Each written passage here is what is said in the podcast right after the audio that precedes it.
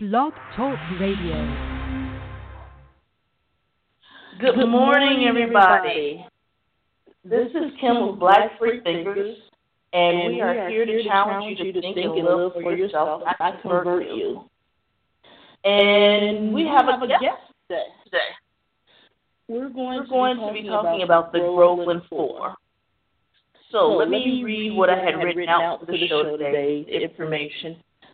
So, so please join us as we discuss the Groveland Four with Carolyn Greenlee, daughter of wrongly convicted Charles Greenlee, Ernest Thomas, Charles Greenlee, Samuel Shepherd, and Walter Irvin were accused of raping a 17-year-old white woman in Lake County, Florida in 1948.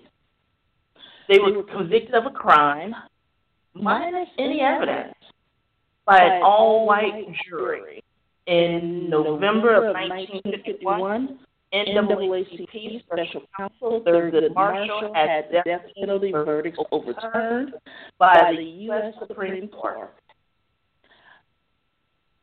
The four men were posthumously exonerated on April 18, 2017, by a resolution passed by the Florida House of Representatives. The state also apologized to, to their families and the racial injustice of the case, and lawmakers on the radio. I'm sorry. And lawmakers called on Florida Governor Rick Scott to officially pardon the men. Please contact Florida Clemency Board to see a pardon for the young men who were wrongly accused and convicted of a crime that they didn't commit. You can find more resources and help to amplify this tragedy by, by using the hashtag Pardon Groveland 4. Recommended reading Gilbert King's Devil in the Grove, Gary Corsair's Legal Lynching, The Sad Saga of Groveland 4, and PBS has a documentary entitled Groveland 4. If you go and you look at the show notes for today, the links are included. And you should be able to, um, you know, click the links and go from there. Now, I did leave a link in there where it says you can find the resources. If you click on that resources, it will take you to a Google Drive, which gives you even more information about this case and how you can reach out, what you can disseminate, what you can utilize yourself, because you don't have to live in the state of Florida to send in um, a note, send in a fax, contact you know the people that are there. There's a clemency. Well, there's a board meeting coming up, a clemency board meeting coming up in December, and we'll be finding out more about this. But today we have Carol Greenlee with us on the line, and she will be talking with us.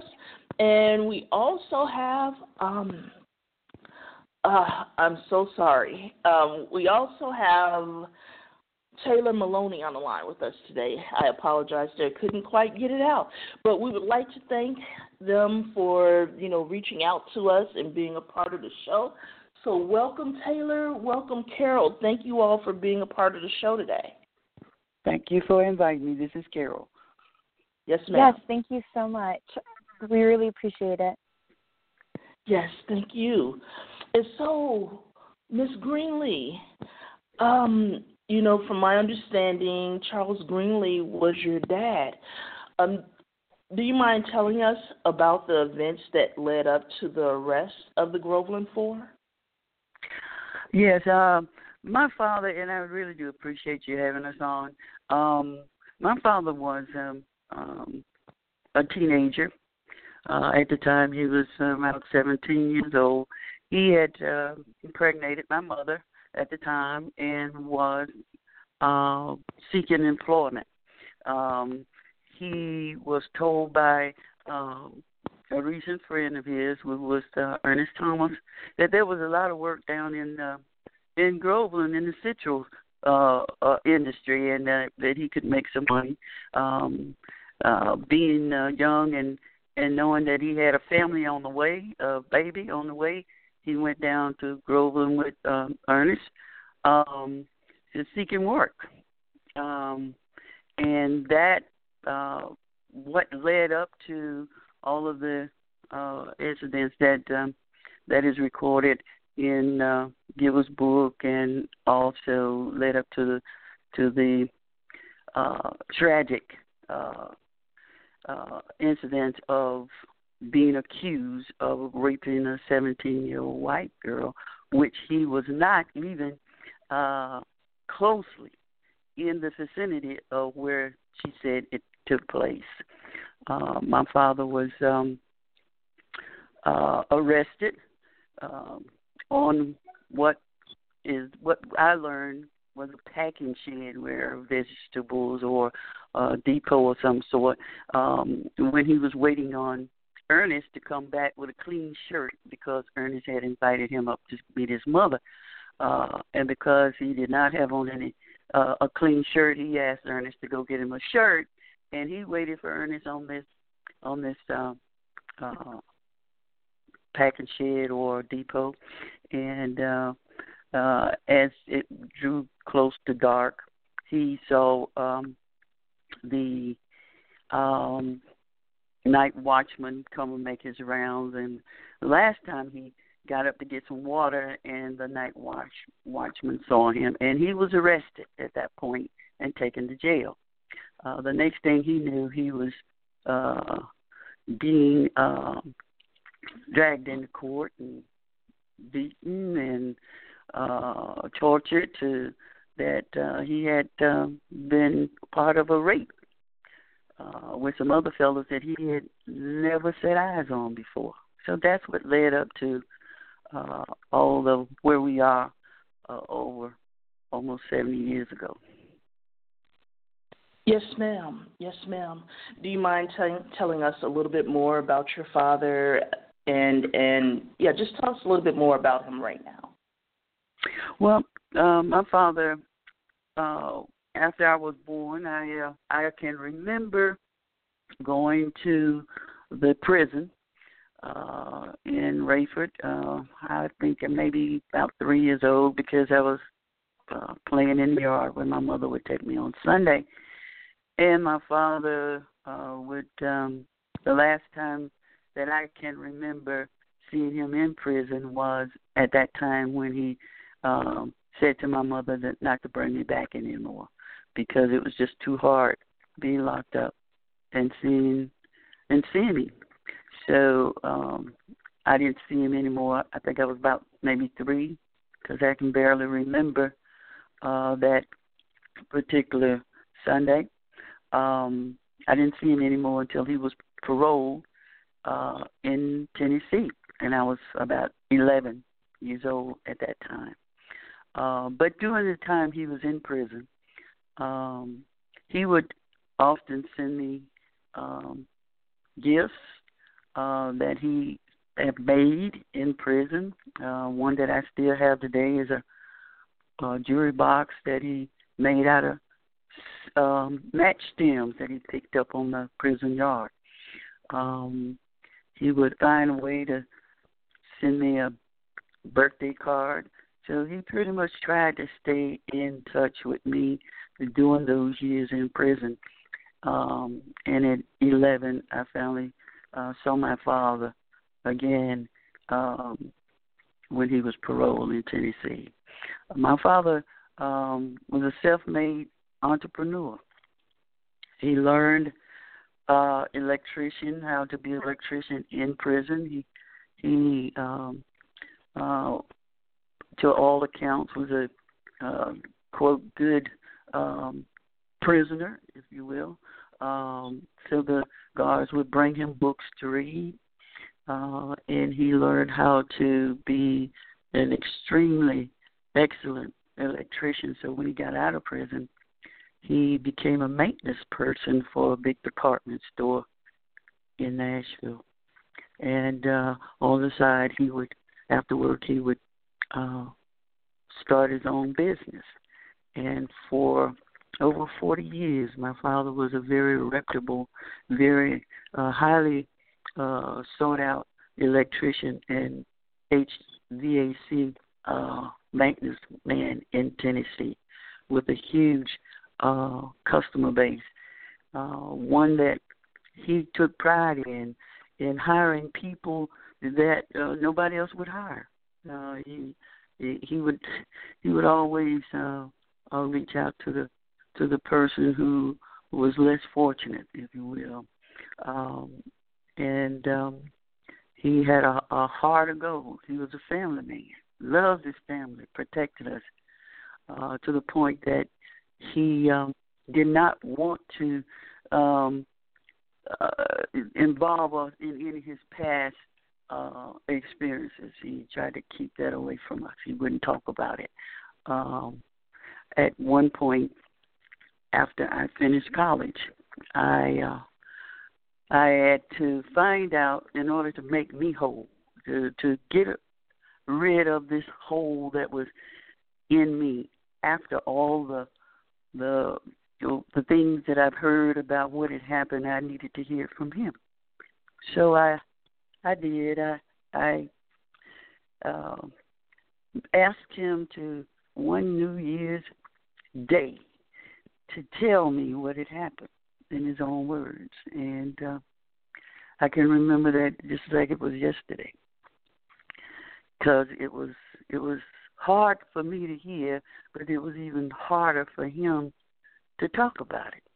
Uh, he dropped his head and said that, well, I knew this day would come. I dreaded, but I knew one day that it would come that I had to tell you. And I think that you know more about it than I do because all I know was I was taken to jail uh, after being on that shed waiting for my friend. And the same thing that I told you earlier. That's what he said to me. I don't know any more than what I have uh, read after I got out of prison or someone told me about it. I was not there. Um, I learned of this in the courtroom when these other guys came in. But he would not go into the beatings and the the torture. He he could not go into all of that, and um, so I stopped. I mean, I just I just you know that's enough. I the only question I had was, "Day, were you there? Did you do it?" He says, "No." And that's all I needed to know. No. Yes, ma'am. You know more. Yes, ma'am. Right. Um, and I'm sorry that happened to your family. You know, um, let me tell everyone what happened with the other three young men. So, Ernest Thomas, who was 25, he escaped custody, and they pretty much hunted him down and shot him over 400 times. Samuel Shepherd and Walter Irvin, who were both 22. They were veterans from World War II. They received life sentences in the case, but the U.S. Supreme Court, with Thurgood Marshall as the attorney, had those convictions overturned. And in 1951, they had a new trial, but they were shot by the sheriff, Sheriff Willis McCall. Um, Shepherd died and Irvin survived, and he was released in 1968. And apparently, he passed on in 1969. And your dad at that time was 16, and he had received a life sentence. And he was paroled when he was 27, and he went on to live the life that you just described to us. Um, did your father um, was was he vindicated in in his mind? Did he feel as though he was vindicated from this crime, or do you think he still felt as though he was still convicted? During my father's lifetime, um, I don't think that he felt vindicated because he never would talk about it. He was let out of prison, but he still had that cloud over him. He still was a felon. Uh, he so no, he was not vindicated. And um, when Gary book first came out, when Gary uh, um, saw him um, made a point to uh, visit Tennessee and seek my father out. At that point, my father still did not want to talk about it. Uh, and if you uh, read Gary's book, he he uh, it wasn't until his wife, Gary's wife, asked him to please tell her to help somebody. My father would always ask me when after I talked with Gary, um, and I wanted to to go out and vindicate him. I wanted to uh, get the truth out so folks would know that this cloud would be lifted from my family, be lifted from him. And he told me no. He asked me, he said, Well, who will it help? Carol, if it does not help anybody, why bring it up? You've got to have things that will help people, that will heal people. And this might not be the way to do it. So he said, I am more concerned about protecting my family. Because my family is all that I have.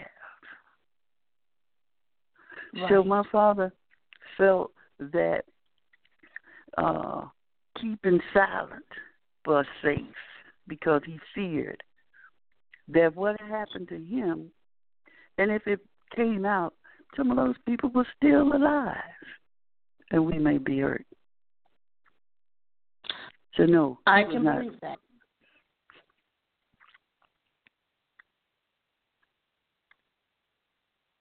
I don't think yes, he felt vindicated. No. Okay, I understand. I mean, and yeah, you do have to protect your family, and in situations like that, especially in the South, you do have to be careful because if the families are still alive, you may still have vigilantes out there that want to, you know, um, um, vindicate. Well, basically, you have those lynch mobs. You have people with a certain mentality that are out there that would still try to harm that person or their family. Be, and even though they know the accusations are false, you know, with some people, they feel as though they have something to prove.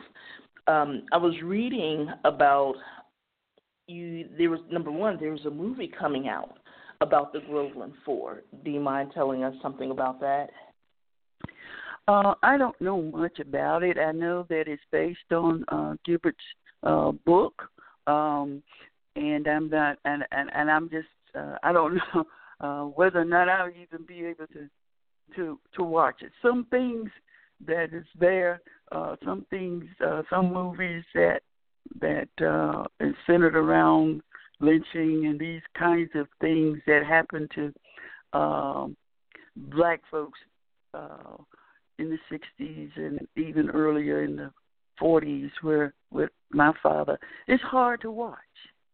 It it yes, it, it, it, it even today things that you hear in the news it's hard to it's it's hard to to to watch these things and and and feel good about uh what's going on it it it it it, it makes you want to uh ask yourself where is the justice Where yes. is the where is the compassion if we are all created equal?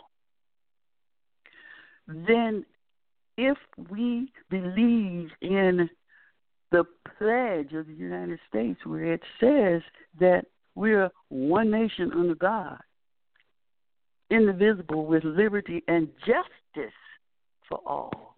My father died without knowing and without experiencing justice.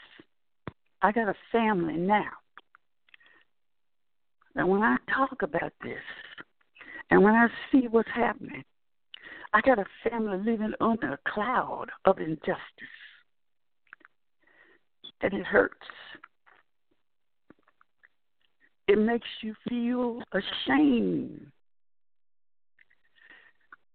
And it makes you feel that you are not a part of a free country, of a country that believes in liberty, a country that believes in justice for all.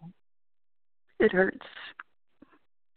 I am 69 years old in November, And it still brings tears to my eyes when I see, hear, even feel the hatred that we live under in 2018. It hurts that all are not equal, that all are not given the same opportunity. I'm still seeking justice for a man who spent 10 years know, of his life innocent behind bars. That everything and every person who looks at the evidence says it was unfair. That justice was not given to these four men. When will it end?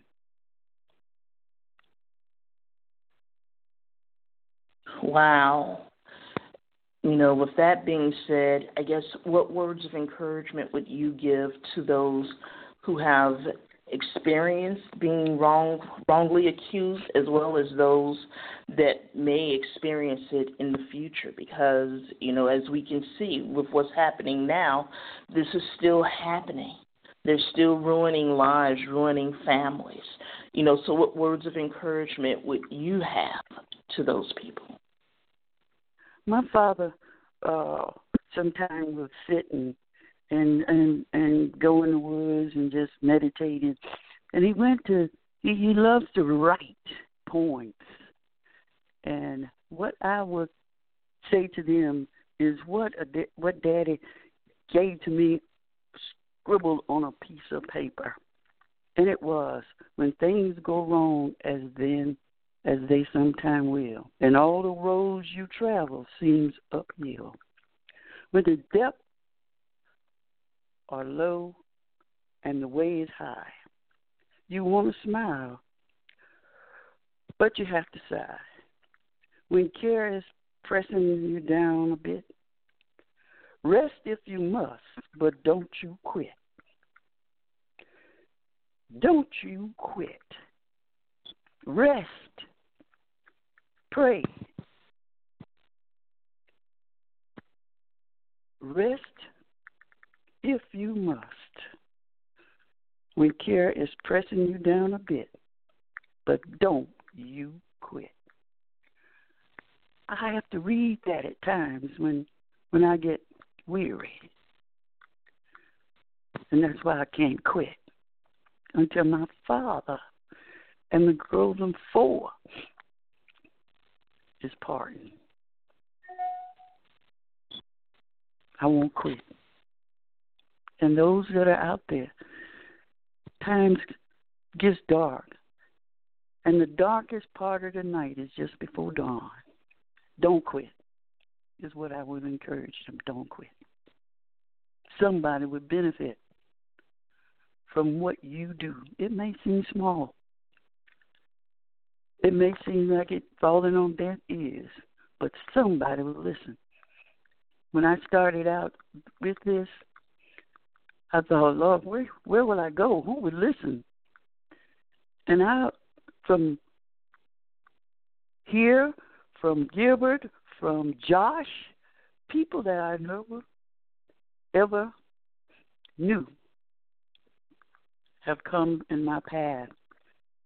A petition with almost 10,000 names on it comes out of nowhere that I never thought would happen. Don't quit. Don't quit. Is what I would encourage those who have been wrongly accused of crimes. Don't quit. Wow, that was um very encouraging, and I thank you for sharing that with us. Um, wow, and I see we, you know we have Taylor on the line with us, and I wanted to ask you both um, about the Groveland Historical Society and how the information about the Groveland Four weren't part of the Historical Society.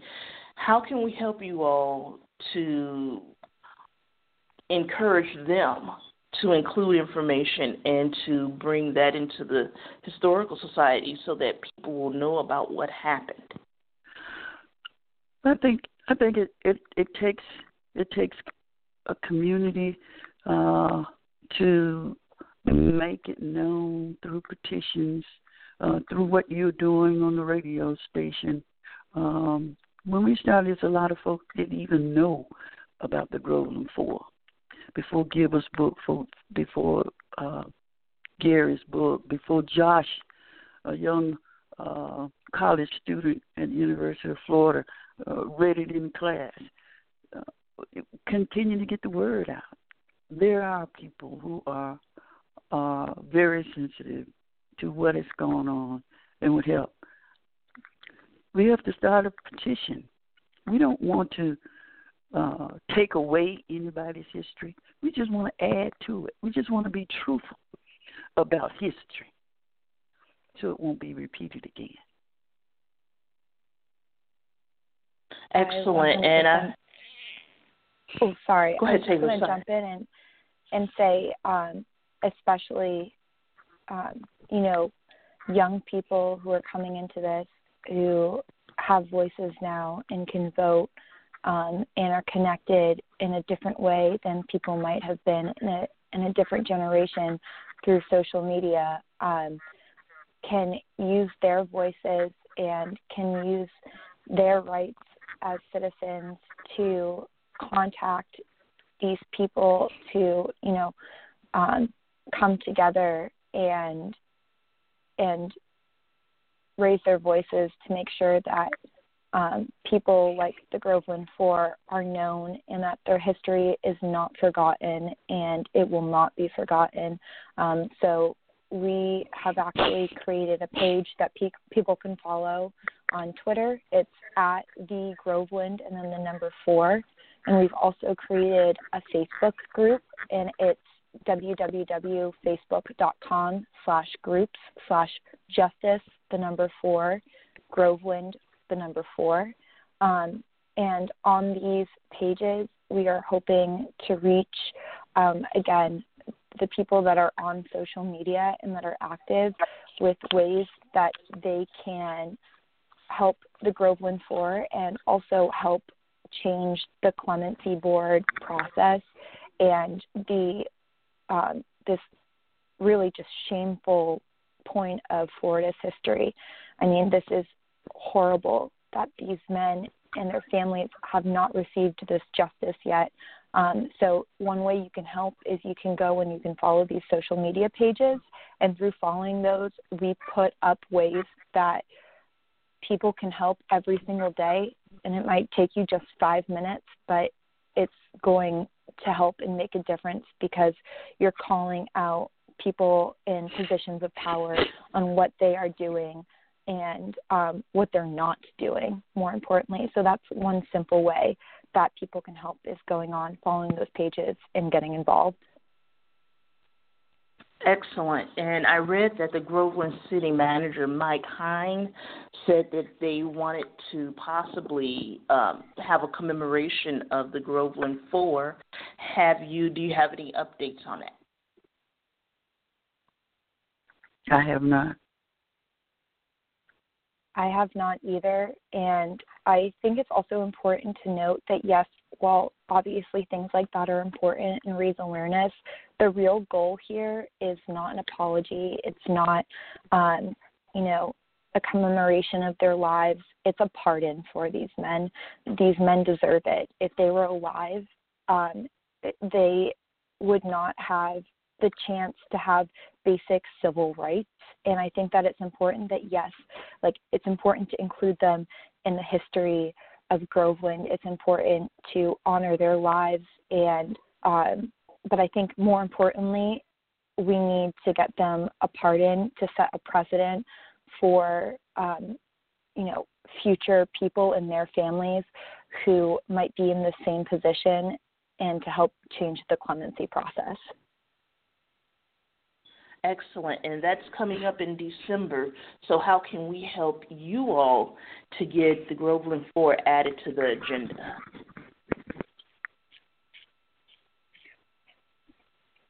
you know, we I've, we've tried everything. We've uh, filled out the papers. We've contacted the uh, current uh, partners uh, board.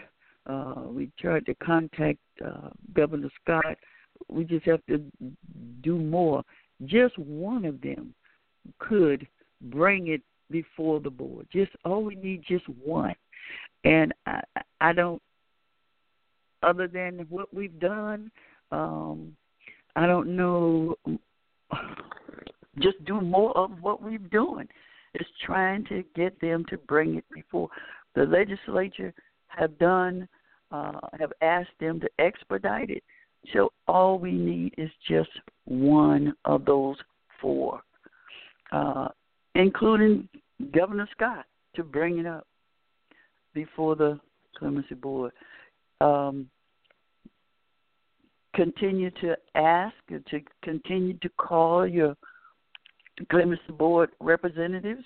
Uh, continue to write letters. Uh, right now, I feel like it's falling on deaf ears. Well, I think that it's actually really important to vote because um, the 2018 Florida cabinet candidates are running, and uh, almost all of the positions of the Florida Clemency Board will be replaced. Um, and I think that it's important to start contacting those people and asking them what they're going to do for the Groveland 4 and also the clemency process. So, for example, um, Andrew Gillum is running for governor, and he's expressed that if he gets into office, he will make this a priority. We've had, um, you know, it's the governor, the attorney general, um, the chief financial officer, and then the um, the commissioner of agriculture. Those, yes, those are who make up the clemency board. And um, for attorney general, Ashley Moody and Sean Shaw are running. Um, for the chief financial office, officer, Jim Patronis, who is the current CFO, and then Jeremy Ring are running against each other.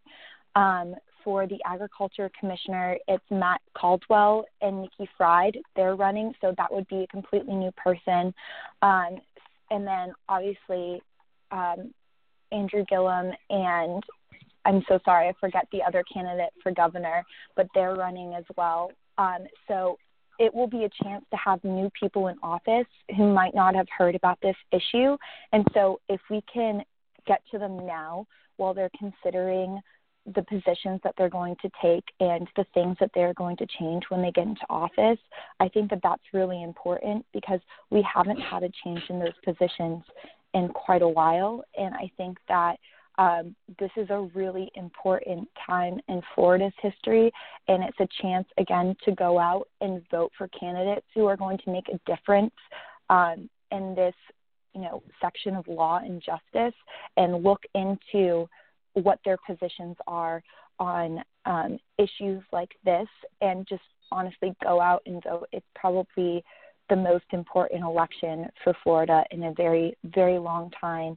Um, so if you are 18, make sure you're registered to vote. It is so easy to go on Google and see if you're registered to vote, and make sure to go out to the polls um, on, I, I believe it's November 6th, and make sure that your voice is heard and that you vote because, again, it can make a huge difference. The Clemency Board is basically all changing, and you can help pick the people who are going to best represent you and your um, what what the future of Florida's justice will be. Excellent, excellent. So yeah, those of you um, that are out there, I believe the de- the um, the deadline for voter registration is tomorrow in many states, and I think that includes Florida. So I would suggest you all find out those deadlines, get registered to vote. You can also, in some cases, register to vote online. So look for that um, as well. You go to vote.gov.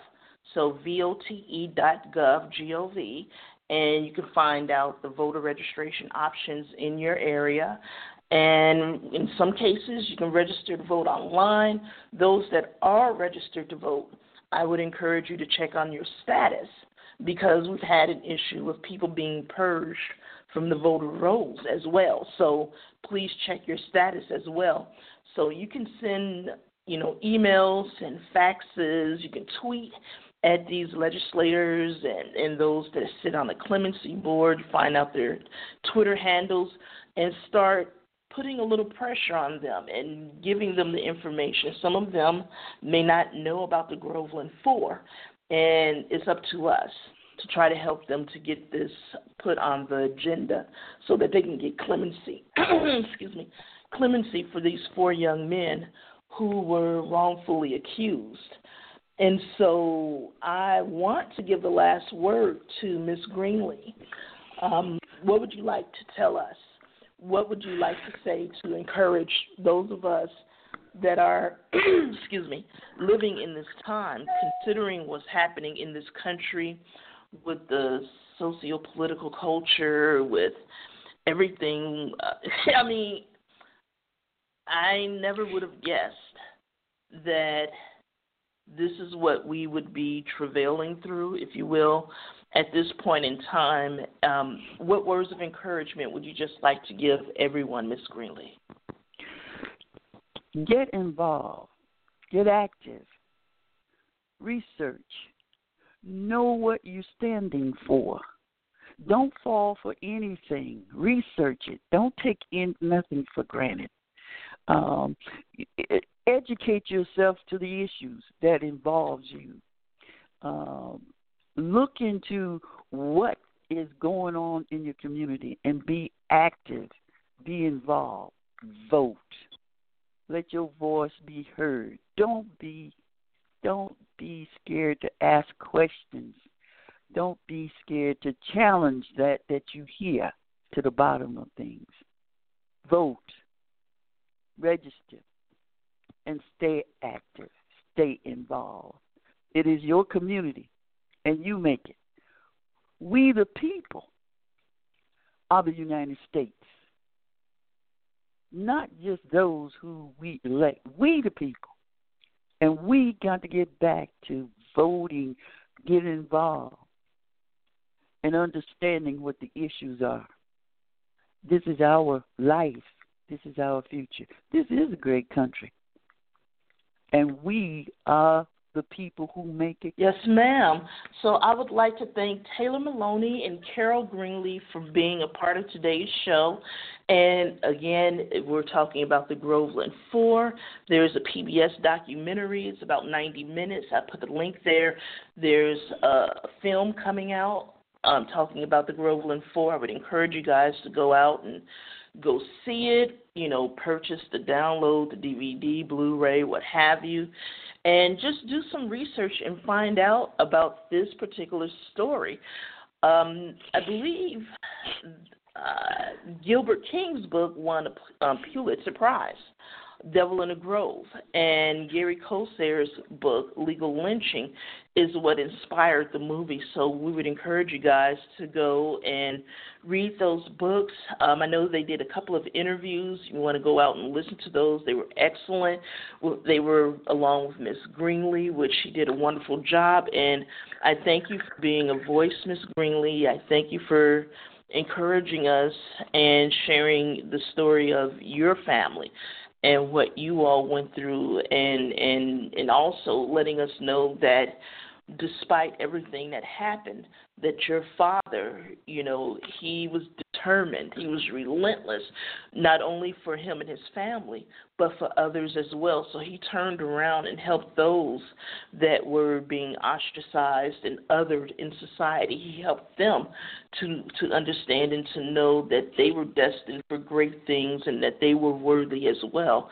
And i appreciate that. And taylor maloney and the team for working relentlessly and diligently to get this story out here and to reach out to people. I encourage Taylor and the team to continue on with that. And Ms. Greenlee, I, I encourage you to continue to tell your story I encourage all of you guys to continue to reach out, put this information out there as well as stories of others, and to encourage and be there for one another. And I know they will be there for you as well. So, again, thank you both for being a part of today's show. I appreciate you.